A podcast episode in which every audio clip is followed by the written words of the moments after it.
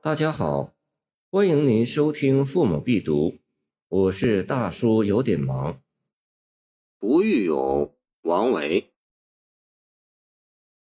北阙献书寝不报，南山种田时不登。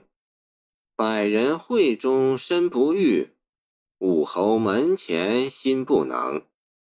身投河朔掩君酒。家在茂陵平安否？妾共登山复临水，莫问春风动杨柳。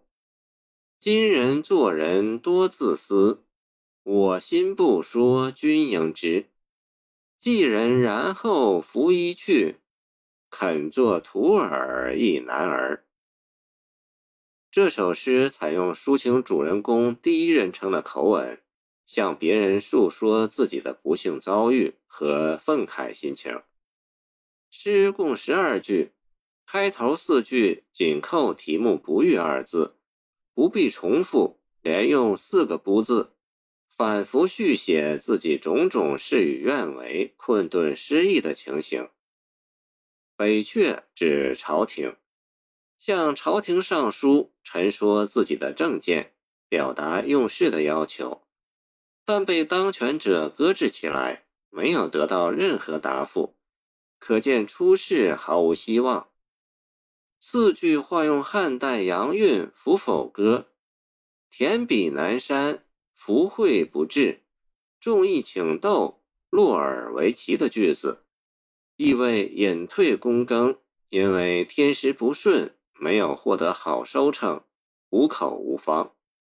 第三句反用晋福涛参加孝武帝召集的百人高会，受到孝武帝垂青的故事，见南朝宋刘义庆《世说新语·崇礼》，来表明自己不能挂名朝籍的不幸遭遇。武侯用汉成帝同日封其舅王谭等五人为侯的典故，见《汉书·元后传》，借以贬指权贵。第四句意味干谒权贵、夜居王门，可以获得利禄，但自己的性格刚正不阿，不愿这样做，故而只能沉沦困顿。错综子史，巧于史事，本是王维七古的一大特色。这四句既多用典故来反复描述、形容诗人的不遇。接着的四句。从上文自然的过渡而来，描写主人公不遇失意后漂泊落拓的生活。和硕，黄河以北地区；茂陵，汉武帝刘彻的陵墓，在今陕西兴平。诗中实指唐代京都长安。君指主人公的朋友。主人公落魄以后，远游和硕，投靠一位朋友为生。但滞留他乡、随人作妓的生活，使他心中产生了深沉的相思。一家人住在京城，风尘阻隔，音信杳然。他们都平安无事吧？虽然他很思念亲人，但他却不打算回乡与家人团聚，还是姑且留在此地，登山临水，流连赏玩吧。即使春天已经来到人间。和风吹拂，杨柳依依，最能惹起人的吕思也全然不管。既思乡怀人，却又宁愿继续漂泊他乡。主人公这一矛盾的表现，极深刻地反映了他失意以后寥落凄楚、哀伤悲愤的心情。但是，主人公并没有在悲伤中消沉颓废下去。